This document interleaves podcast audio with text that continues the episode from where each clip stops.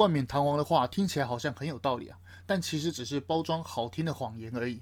人心趋利啊，并没有什么不对，但为了自身利益啊，公然伤害国家，就是人品问题了。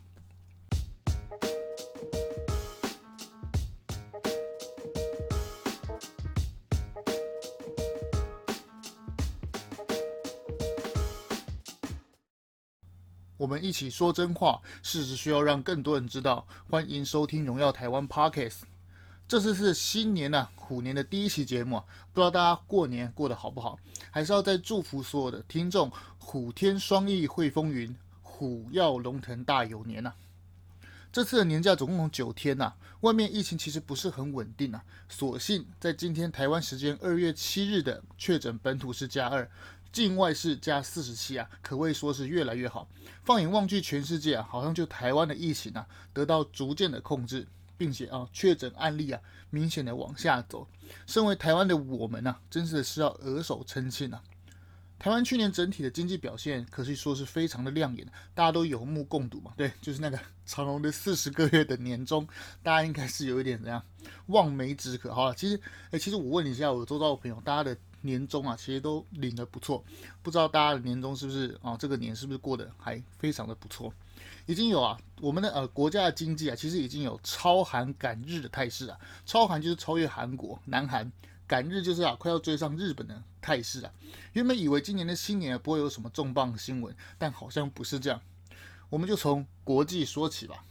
美国参众两议员啊，在三日的时候提出法案，要求美国台湾驻华盛顿，我们事实上的大使馆，那个我们驻事实上驻的那个大使馆的名字，原来叫做驻美国台北经济文化代表处。啊、呃，这个啊参众两个议员呢，在三日在三日的时候啊提出法案，决定要更名为台湾代表处。议员卢比欧强调啊，美国必须要明白啊。尽管中国共产党竭力啊，而且全力的恐吓并胁迫台湾，但敌对势力无惧对民主国家提出无主权的要求。很显然啊，这个美国的这个议员啊，认为恐吓胁迫台湾的就是敌对势力嘛。但是很奇怪，在台湾啊，持同相同的看法的这个民众啊，很有可能啊，不会超过一半。摊开民调，我们都知道嘛。认同台湾的大概历次的民调，我们就啊拿正大那个民调来讲好了。其实认同台湾的民调啊，其实大概都是五十趴到六十左右。这是不是跟蔡英文总统这一次八百一十七万票这一次的选举结果，其实是非常相近嘛，对不对？好，那其实呃这种就是把中国当做敌对的这种看法，其实台湾其实有相当一部分人就不是那么认同啊。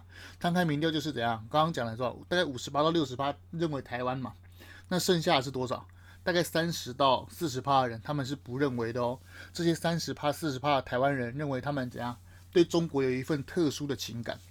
呃，前年跟去年的时候啊，有一个就是亚洲国家讨厌中国这种民调，民调最高的竟然是很意外，竟然是什么菲律宾啊、南韩、日本，台湾竟然排不到，台湾好像排到第六还是第七的样子，很奇怪吧？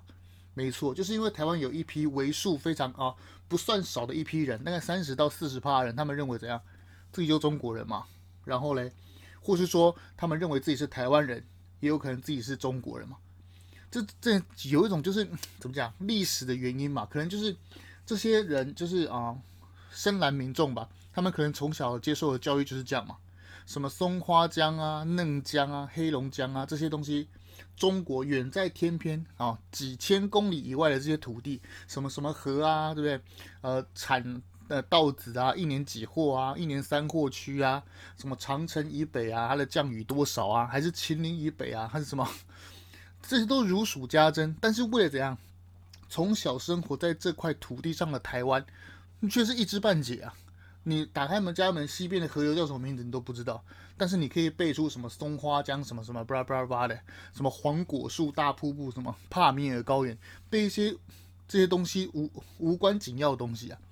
那为什么会有这种现象现象组成？就是我们之前就有常常讲到了嘛，就是统治者为了要怎么样，为了要巩固需要，所以让人民去读这些东西嘛。所以这些人怎么样，在党国教育，这些人在党国教育的体制下。就会产生一种对中国这种情感跟认同，这些人是怎样？这些就是我们刚刚讲的这个，大概有三四十趴认为中国好嘛，也就造就了很多人说，你既然怎么会不分敌我嘛，就这个态势嘛。讲到中国啊，就不得不提到中国在这个过年期间呢、发生一件非常可怕的事情。相信是人呐、听到这个消息，嘴巴都会掉下来，真是一一副不可置信的表情啊。这些中国发生的这个徐州八孩母亲的这件事情啊，不要说在不要说在文明社会啊，就是在上古时期的童话故事的时候，还是什么伊索寓言那种比较黑暗的中世纪故事的时候，都没听过这么可怕的故事啊。大家想不到对不对？这个故事真实的在中国上演，而且是现在 right now 哦。我们来好好讲一下中国到底发生了什么事。这个北京的冬奥啊，像喜庆啊，这是真的是被这个徐州丰县这个八孩母亲这个骇人听闻的故事啊，直接掩盖过去。事情发生的经过是这样的，在中国徐州啊，一个老农，一个姓董的一个老农啊，是呃忽然成为一个当地一个小有名气的网红。他一个人养八个小孩的这个英雄故事啊，被当地的地方官作为正能量来宣传。大家都晓得嘛，中国因为怎样，上个世纪的时候，他们实行一胎化政策。一胎化政策是为了怎样提高这个国家的国力嘛？因为只要一胎化政策之后会怎么样，让当现像让当时的这个啊劳力密集这个三四十岁壮年人口可以怎么样，可以减轻他的负担嘛？如果小孩生的少。他是不是负担就变得少，所以他们就更有竞争力，是这样的。但是怎么样？随着时间，随着时代一遍遍过去之后，这些啊所谓的青壮人口就会老去。那他们当初一胎化政策怎么样？这些当初一胎化政策这些小孩长大了变成壮年人口之后，整个国家的国力就明显往下掉。所以中国近期怎么样？突然就不要一胎化政策，突然要怎样？鼓励大家多生。所以这个怎么样？所以这个徐州丰县这个董姓的这个老翁。一个人养八个小孩，就变成怎样？被共产党拿出宣传哦，好棒啊！这个人怎么样？增产报国，生了八个小孩，好棒！瞬间就变成网红了，然后还不停的接业配什么的，哈，还还当众了哈，教起网友说什么要怎么样育儿啊，教育儿子，拜托，真的是。结果一看不知道，大家听的故事，有人出来爆料之后才知道，哇塞！结果竟然是去采访他的时候啊，拍到一部。一幕就是骇人听闻的惊悚画面啊！他们家在一个猪圈般小的一个房间里面，他跟这个八个孩子的这个母亲啊，被铁链拴着脖子，可以想象吗？一个一个女人，一个活生生的一个大人女人，在零度的气温，而且衣衫非常的单薄，她她只有在一个什么奇怪的小房间里面，然后被拴个脖子，请问她是狗吗？好，这个。三的这个小房间里面竟然只有一个馒头，还是冷掉的。这个就是被称作英雄爸爸，说八个孩子妈妈就长这个样子。这个爸爸居然说这个被他用铁链拴的这个妈妈她是智障，想不到吧？很快真相就浮出水面了。这是一起涉嫌人口拐卖、非法囚禁，而且是强插，对不起，字有点难听啊，大家应该知道我在说什么。等。轮差啊等多重的刑事罪责的案例，人们渐渐发现了，该村不止只有一个被铁链拴起来这个女子，而同样相同命运的啊女生，在徐州还有非常非常多，这就令人相当怀疑啊，在当地是否存在一个被官方默许的人口买卖的差奴市场？当地中国啊，有一个网友啊出来爆料，这是一条非常罪恶的产业链，而且由来已久，现在依然没有绝迹啊！这是许多人，包括官方都知道的秘密啊。首先，先是啊强迫这些啊女性被拐卖，之后再逼其卖插牟利，最后才贱卖到这个穷乡僻壤，让这些村民当做呃差奴，就这样。好，这些。中国啊，据统计啊，每年大概有一百多万人这样走失，甚至是高达二十多万的青少年的儿童失踪啊，找回来根本就寥寥无几。再加上怎样，上个时代怎样重男轻女嘛，因为一胎化，所以怎么样，女生没用就把它丢掉，不然就卖掉，或者是怎样，就直接让它消失，也不去管它，所以就造成什么？造成非常非常多的妇女以及女孩大多被拐卖到像像徐州丰县这样的穷山僻壤。他们被凌辱、被折磨，像牲口一样被圈养，甚至被打，不听话就被打嘛，对不对？像我们刚刚啊，呃节目刚刚讲的这一个啊，八个孩子的这个妈妈，因为这个小女孩因为刚被抓来，她会反抗嘛，所以这些人怎么办？把她的牙齿，竟然把她牙齿拔光，剩一两颗，为什么？让他们让一两颗牙齿可以让她吃东西嘛。再来怕她到处去乱说，于是怎么样？拿个剪刀把她的舌尖给剪掉，让她讲话口齿不清，动不动就打他，因为小女孩嘛会跑嘛，当时啊刚抓来的时候会跑嘛，就打他，把他打到懵醒懵醒这样子。然后见到人就说：“哎，这是他是有点智障。”你看，就是这个徐州丰县这个董姓的这个爸爸，八个小孩的爸爸，他竟然跟进去他家拍摄这个人说：“哎，这个人是智障。”就是去搞了半天是你打的，你也把人家舌头剪掉，把人家牙齿全部拔光，这到底是在干什么？真是骇人听闻啊！大家没有听错对不对？没错，这就是发生在我们虎年新年的时候发生了一个非常，也不是发生，就是被人家揭穿的一件非常令人愤怒的一件事情。就在就在中国，就在你们这些，就在一些，就在很多台湾人还在幻想这个中国的国家发生这件事情。大家想想看。如果这件事情发生在台湾，到底会发生什么事情？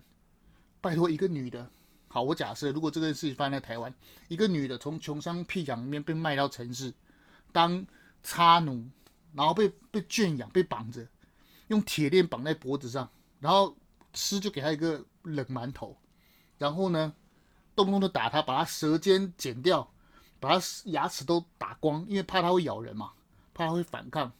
这种事情如果发生在台湾，到底会发生什么事？很多人都讲，哎呀，这个是中国这一些什么个案呐、对不对？因为人多怎么样？不，这不是个案。没听他讲，这个出来爆料，这个这个网友说，这是一条罪恶产业链，而且每年高达一百多万人走失啊！而且重点是什么？参与轮插这一位啊女性的这个，竟然有包括当地的什么政委书记之类的。他说八个孩子，对不对？那个那个记者去拍的嘛，八个孩子通通都是男生。那那确定只有八个吗？他连生八个都是男生吗？当然不是嘛。照常理来判断，他一定生超过八个。然后呢，女的全部被处理掉了嘛？不是处理掉就是被卖掉或是干嘛？然后留下八个。然后这个董姓的这个男的还可以夸夸其谈，在网络前面这边大谈说：“哎，我平常怎么教儿子才会怎么样？龙生龙，凤生凤，讲一堆屁话干什么啊？不你做这个 骇人听闻事情，结果你还洋洋得意，没错。”这就是中国他们怎样底层老百姓的一个现实的缩影啊！他们就是这样子啊，他们觉得呃非常棒。为什么？我骗到了钱或者怎么样？这个叫做统称叫做什么？叫做平庸之恶啊！他们他们并不懂得自，并不觉得自己做错什么事情，只觉得哎，反正哎隔壁也那个对，讨我反正我讨不到老婆，隔壁也是这样讨老婆的方式嘛，就是怎样买来拐来把它圈养起来，然后嘞。供大家，好，供大家寻乐寻芳开心。每一个男的都公然的，好，对他怎么样？然后生了一堆小孩，拜托，真的是出来爆料的这个中国网友啊，他说到，他说的，他说我们的村子里有三个妇女都是这样子被拐卖来的。小学的好朋友啊的妈妈因为逃跑被砍掉一只手，没错，这就是真实发生的事情。而且啊，他继续说啊，他说印象中每一次去朋友家玩，那个啊拐卖来的那个妈妈都沉默做事，用残缺的手包饺子，因为因为因为少了一只手嘛，用剩下那只手来包饺子。而且被拐来的那些妇女，大都来自于云贵川，就是云南、贵州跟四川，就是中共一些中国一些内陆的一些省份。我所以这就是我一直不停地跟大家讲，其实中国是穷国。他们一点都不强，就跟李克强中国那个总理李克强讲的一样，每一个月月收入低于几千块钱以下的人非常多。很多人都以为说，哎，中国是不是很有钱？什么？那不，那只是金字塔顶端人很有钱，没错。可是怎么样，广大的人是没钱的嘛？很多人都觉得，哎，中国好像很先进，错，只有沿海那这几个城市很先进嘛，北京、上海、浙江这些好啊，深圳、香港。就是沿海这些城市比较比较发达而已啊。其实到稍微内陆一点，从江西怎样再往南，再往东，再往呃再往西进去，其实很多省份都非常的落后。走几步怎样就闻到臭味了？为什么？因为它的茅厕飘出味道，就是这样子啊。这个故事就是这样的。来自云贵川这些拐来的妇女，都是都是从穷的哦省份被卖到这样稍微富裕的地方嘛。有些人被啊夫家被丈夫喂药，还有一堆人都被殴打，并且沉默。这个故事啊，赤裸裸的反映啊，中共是怎么样一个极具没有人权的地方。不要说没有人权啊，连妇女的权利也没有。拜托，这个这已经不是权利问题，你怎么会把一个人当做比狗都不如在那边圈养？好，有人说什么啊？美国也发生相同事情嘛。好，我们来说说美国案例啊。美国也发生了一件案例，也是这样子，也是类似，就是从小时候当那个呃少女少女女孩的时候，就被加州的一个哦呃一个呃有变态的一个夫妻把她掳住，然后怎么样，在期间让她不停的生孩子。结果破案了之后，发生什么事？美国政府怎样？美国加州政府要支付这个人两千万美金，是直接现金，直直接现金给他。然后呢，要帮他成立一个基金会，要让他的三个小孩从啊、未成年长到成年的过程中，全额由政府负担。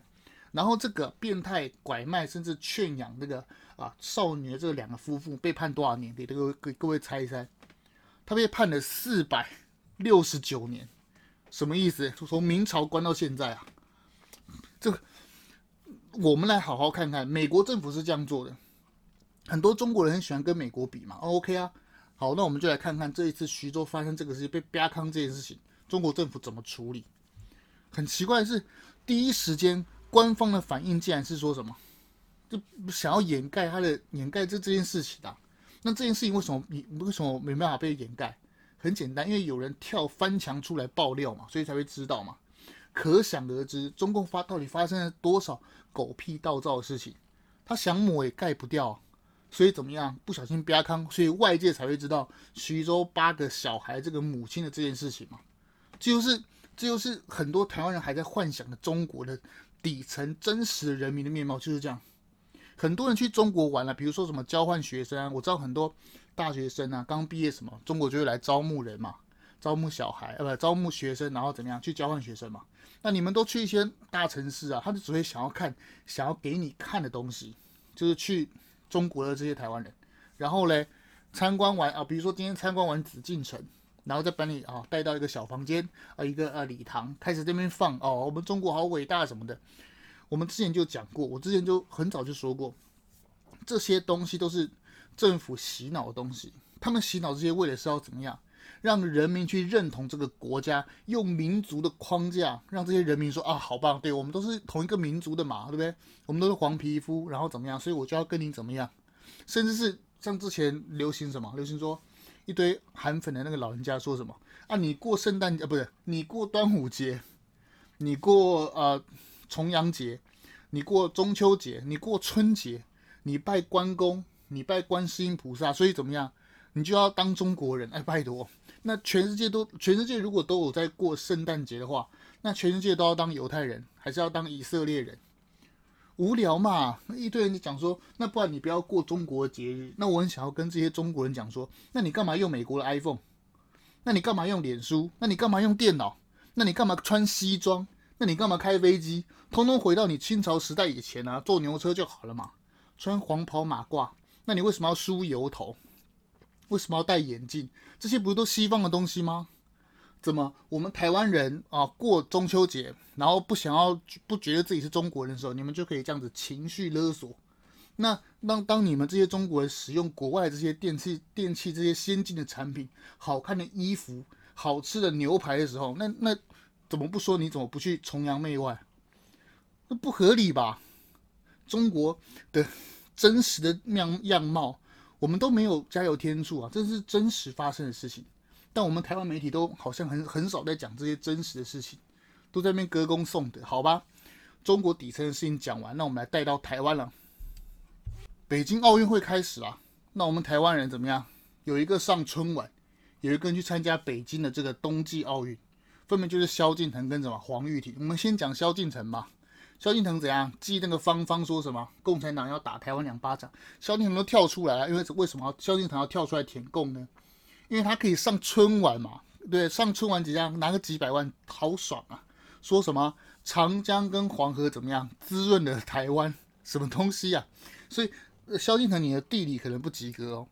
长江跟黄河明明就是一个哦，从渤海湾出，一个从东海出，那这两个怎么会绕到台湾来？啊，如果他说长江跟黄河都滋润了台湾，那照这个照这个逻辑的话，那他也滋润了墨西哥湾啊，不是吗？因为不是都自动都排到那个、呃、太平洋去了吗？那所以太平洋环太平洋所有国家都被黄河跟长江滋润吗？当然不是嘛。所谓的长江黄河文明怎么样？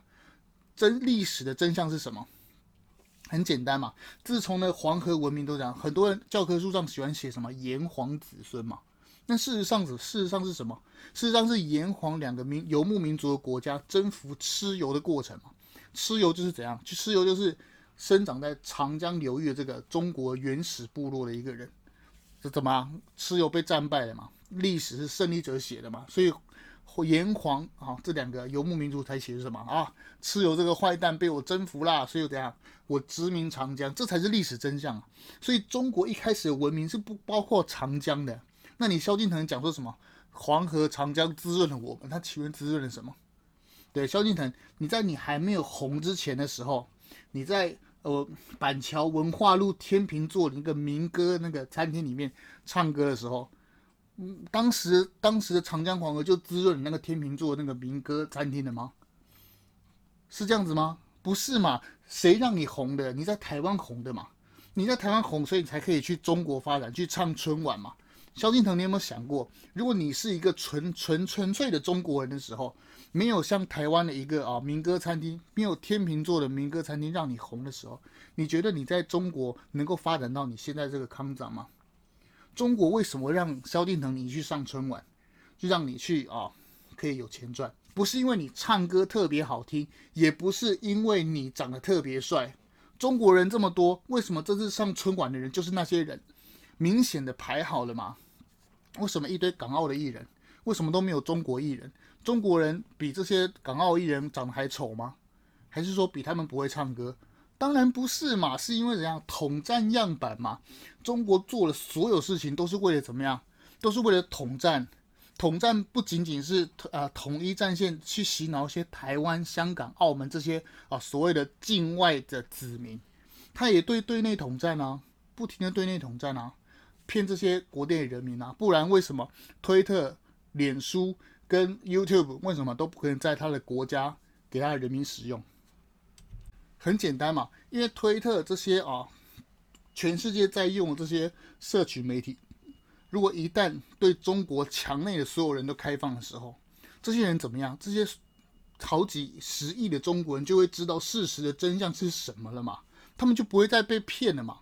就像我们台湾人一样，以前在两蒋党国时代的时候，我们是不是也念一些历史课本上面写什么松花江、嫩江这些无关紧要的历史课本？然后呢，充满了对大中国的情怀，每个都被洗脑的一愣一愣的，觉得自己是中国人，听到中华民国颂会怎样会哭出来。那那现在有变有变成这样子啊？没有，为什么？因为台湾已经逐渐的开放，资讯都透明了，所以我们都知道事实是什么。像我以前念历史课本的时候，我也以为炎黄子孙是我们啊，我也以为我是龙的传人啊，但长大之后发现事实真相是什么？事实真相，都是所有的历史课本的统战都是都是政府政府给人民看的东西嘛，就是这样事实就是这样子。再来参加北京冬奥那个黄玉婷，那更莫名其妙了。你如果你真的是哈跟你的啊中国好朋友互换队衣啊，训练的时候因为很闷嘛，我跟我的好朋友互换队衣，然后来练习来练习你的滑冰。那你也没有必要上传 IG 啊，你上传 IG 加 Hashtag 你在中国，这就是一这就是莫名其妙的一个就是有意为之的动作嘛。如果你如果你私底下练习的时候，你默默穿中国球衣，没有人会管你嘛。虽然你是国家队，先说好，黄玉婷，你身为国家代表队，你领国家的钱，就是你代表国家。你就你就广义上来讲，就是代表我们台湾的这个像类似像代言人的东西。你你参加代言人的东西，你私底下穿别人衣服没有被看到，那就算了。那为什么你要穿别国？你身为台湾国家队，你却要穿中国的这个队服，你还要发在你的啊 IG 上，还要 hashtag，这到底是什么意思？当你在说别人觉得别人骂你是政治啊政治口水的时候，是你自己先采取政治动作的，不是吗？我就不相信，你刚好跟你朋友交换的时候，可以刚好给你一个这么合身的队衣，而且你们真的是之前真的是狡辩到极致。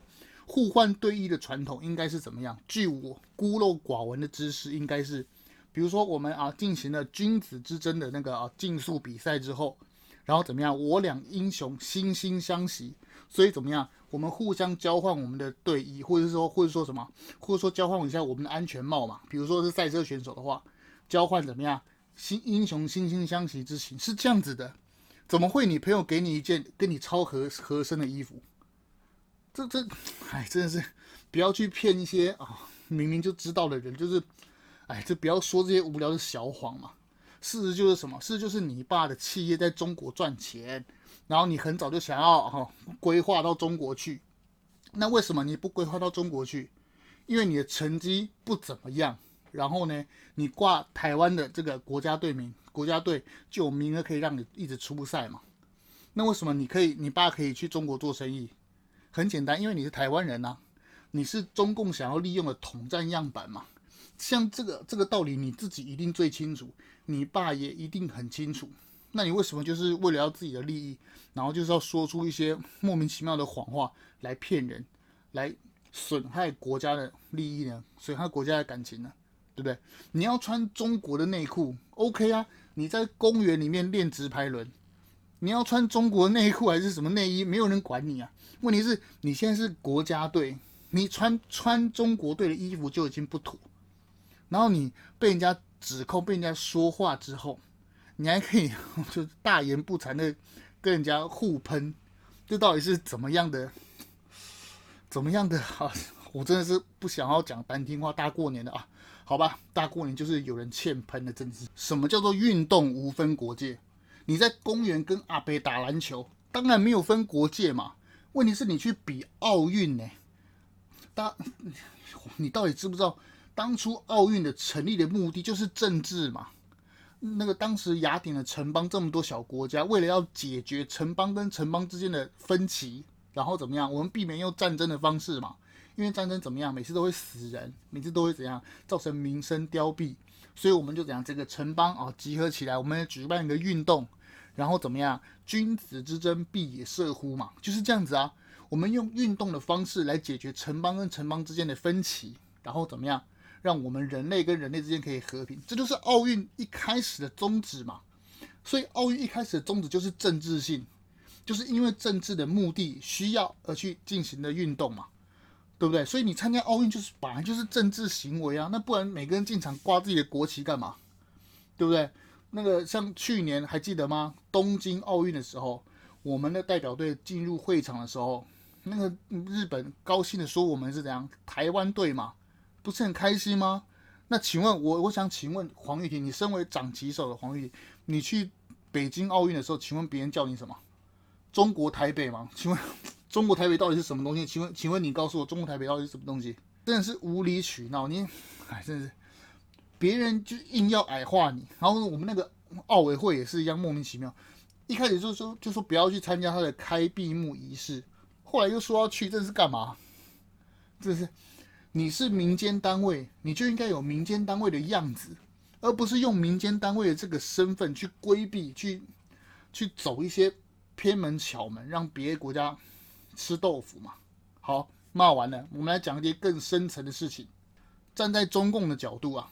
花了怎样？花了几些几些啊几百万，然后拉萧敬腾来上春晚，拉怎样？拉这个黄玉婷来穿五星旗的这个中国队服，对他对中国来说不痛不痒。虽然中国现在很缺钱，但是怎么样？花点小钱就可以让台湾内部分歧，骂来骂去，互相攻击，这就是共产党的目的。所以很多人那边高声指控说啊，民进党要怎么样怎么样处理怎样？我个人的看法是。我们必须要以正视听，要告诉各位怎么样，告诉全体的国民怎么样才是对的。但是我们没有必要去无限上纲去所有事情。你看，蔡英文总统跟副总统，甚至是行政院长，第一时间就致电给这个黄姓选手。姑且不论他到底是不是故意的，甚至是有意为之，甚至是搞不好他就串通好的，没关系，反正我们就先稳住大局。这就跟蔡英文跑去啊去讹了蒋经国的反攻这件事情是一样的嘛。我们台湾就是这些人，不可否认的是，泛蓝的民众就是这么多。怎么样？韩国就是五百万。各位没错，呃，去年的那个公投就是国民党那个、啊、同意票，那四四个同意那个各县市的那个票，就是国民党非常非常铁的这个啊基本盘。那人家就是台湾现实就是三四十趴这些对中国有感情的这些人，那这些人要怎么办？我们好说歹说，跟他们讲道理，跟他们讲事实，但是他们并不领情啊。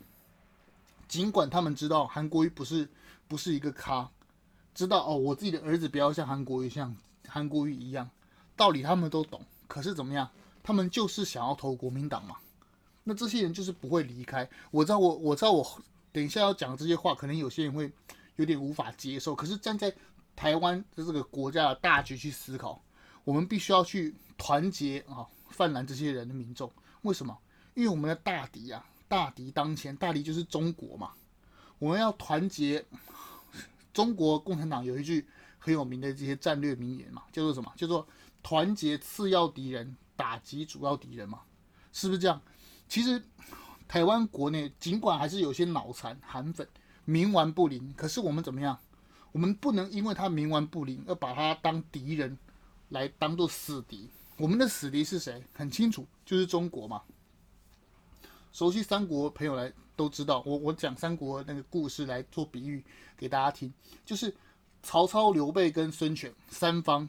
刘备跟孙权其实很早就想，很早就互看不顺眼，但是他们到拖到很后面，甚至是一度撕破脸，就夷陵之战，就是孙权把关羽杀死了之后，他们还是要重归重归故好。刘备。呃，诸葛亮派邓芝出使孙权，然后让他们孙吴啊、孙刘两家再重新结盟。为什么他们要重新结盟？尽管前面有这样非常大的冲突，拜托你杀死我的关二哥，我还要跟你同盟，是为什么？因为有最主要的敌人曹操嘛。台湾也是一样，我们台湾怎样蓝绿还是有分歧，没错。他们真的是脑残，没错。他们真的是冥顽不灵，没错。可是我们怎么样站在国家大局考量，就是必须要去团结对方。我知道很多人呃没办法接受这件事，但是就高度来讲，我们只要稳住好蓝营的地方，不要让他们不要就是慢慢的跟他们讲，慢慢跟他们带，其实这都是有效果。还记得三十年前、二十年前的时候，蓝是绝对大于绿，但现在呢，已经渐渐在改变。我相信天平已经逐渐倾斜。这是一代一代人用不停、用不一样的努力，渐渐的去转换过来的。所谓的台湾共识是慢慢的增加的，而所有的事情，尤其是国家大事这种事情，都不是一触可及的，都是要一代人一代人慢慢的努力的。回到我们这个民主一代一代努力，其实民主投票是这样子啊，就是我不可能今天宣布民主，明天就投票，哦，后天就天下太平了，真的是没有这件事情。所有事情都是。都是慢慢的啊，一步步的往前走。所谓厚积才能薄发嘛，就是这个道理。那就跟我们一直不停的在啊左派跟右派去去寻求那个平衡点是一样的嘛。像最近在讨论很红的是什么？所谓的不在籍投票，相信大家都非常的涉猎非常多了。我个人的意见就是，不要贸然的打破现在的游戏规则，因为我们现在的投票的游戏规则是经过好几代人。来累积在台湾是具有非常公信力的一种活动，就是现在呃呃传统的唱票模式这些，一旦更改了，比如说什么啊户籍不在地的投票方式，或者说怎么样投票投票方式，都是开一个桥门，开一个门怎么样？很多绿营的人，有些哦想要进步的人，觉得哎这个没什么不好啊，对不对？让我们呃远方的游子可以怎么样？什么偏乡啊、离岛这些游子可以怎么样？不用付那个车呃车钱就可以投票投到票，是不是很好一件事？对，利益是好，可是怎么样？现行制度其实不够成熟，不够完善来进行这件事情嘛。想要进步，大家都想，可是无法怎么样？当好进步的脚步走太快的时候，后面那个脚步怎么样？会因为前脚跨得太大，然后让整个身体跌倒。这样子其实是得不偿失的一种方法。我个人是觉得，呃，可以先讨论，可是没有必要这么急的去实施。其实相相当大的人其实是害怕这个什么，从中啊上下其手。美国这个好，二零二零年的拜登跟川普这个总统大选，这个真是，真是记忆犹新啊。其实要改变大多数人的那个信任感，其实不是一件容易的事。就呃什么更改户籍啊，还是说户籍转移这个，反正 whatever 这些东西，其实都不要贸然的前进。我们有台湾有很多事情急着要去做，不是吗？像福岛五县这个食物要赶快开放，这不就是迫在眉睫的事情？赶快让它过，为什么？因为南韩跟中国都想要加入环太平洋贸易协定，也就是说那个呃 CPTPP 嘛。那我们为什么不趁日本对我们友好的时候，我们赶快通过？第一个，它根本就没有食物啊，是呃什么没有辐射的疑虑嘛？对，这个我们之前节目也有提到，怎么会是一堆人抢着跑去日本玩，去大阪的环球影城看哈利波特这么开心，吃那边的食物？从千叶县的成田机场降落的时候，也是一样，那边免税商店买爆啊，干货啊什么啊，呃干呃干贝啊，什么什么呃鱿鱼丝啊什么的，反正日本的这些货都吃得很爽啊。那你怎么没有想到？诶，那个地方也是福岛五县呢？你怎么在日本吃的时候这么开心？政府说哦，让他进口的时候啊，他就突然变成核食了。国民党也是啊，很很莫名其妙。问他反不反对？诶，他国民党说我反对日本的食物。那你要怎么办？要公投吗？哦，没有没有，公投太劳民伤财。那要怎么办？可以协商吗？不行不行，不能协商，我一定要反对。国民党莫名其妙，真的是好吧？基于我们的啊，我们的节目都是对公正的嘛。那其实，就黄玉婷这件事情，周康其实是说对一件事，我们真的是要跟他拍拍手啊！他今天说什么？他说黄玉婷身为国家队的选手去穿中国队制服是非常不妥。你看，经过我们多年的努力，在冥顽不灵的这个泛蓝这个这个 蓝色的脑子，是不是渐渐淡化他蓝色的脑子？对，这就是一个一种进步啊！像侯友谊也是啊，疫情刚开始的时候怎样？新北市竟然在怎样？七早八早就在演训，说什么要封城，封个大头鬼啊！你看，现在侯友谊敢说封城了吗？这都是一种进步啊，对不对？一个政治人物讲荤话的时候，我们当然可以去这样去去纠正他嘛。但他说好说对的事情的时候，我们要怎样？要跟他而乐嘛。这个国家才会进步。我不会说我讨厌国民党，就让国民党说的所有事情都是都是错的。他有说对的地方，那民进党不会因为是民进党。他就永远对，像我之前也批评赖清德为什么要这个时候出来挑战蔡英文，这个是不对的。对，从所谓的对的方式，就我们就要去这样去推广，告诉大家对的事情。那不对的事情，或者说胡说八道的事情，我们就要怎么样？我们就要让大家知道，好，他哪里不对，我们怎么样思考才是正确的。尽管我的意见不是绝对正确，但其实我是讲提供我的观点。去收集各路各个的方面，提供大家来闲聊，大家来参考。尽管我说的话可能有一点偏激，甚至是有一点情绪，有些人可能会不高兴，但做节目嘛，一定会有立场。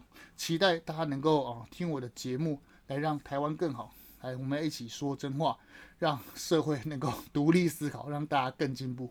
像我们的女足啊，就二比一惜败给越南啊，他们是不是做得很好？我们还是有很好的运动员，真的。那黄玉婷就算了吧，随便他，真的是好吧。那期待我们台湾能够越来越好。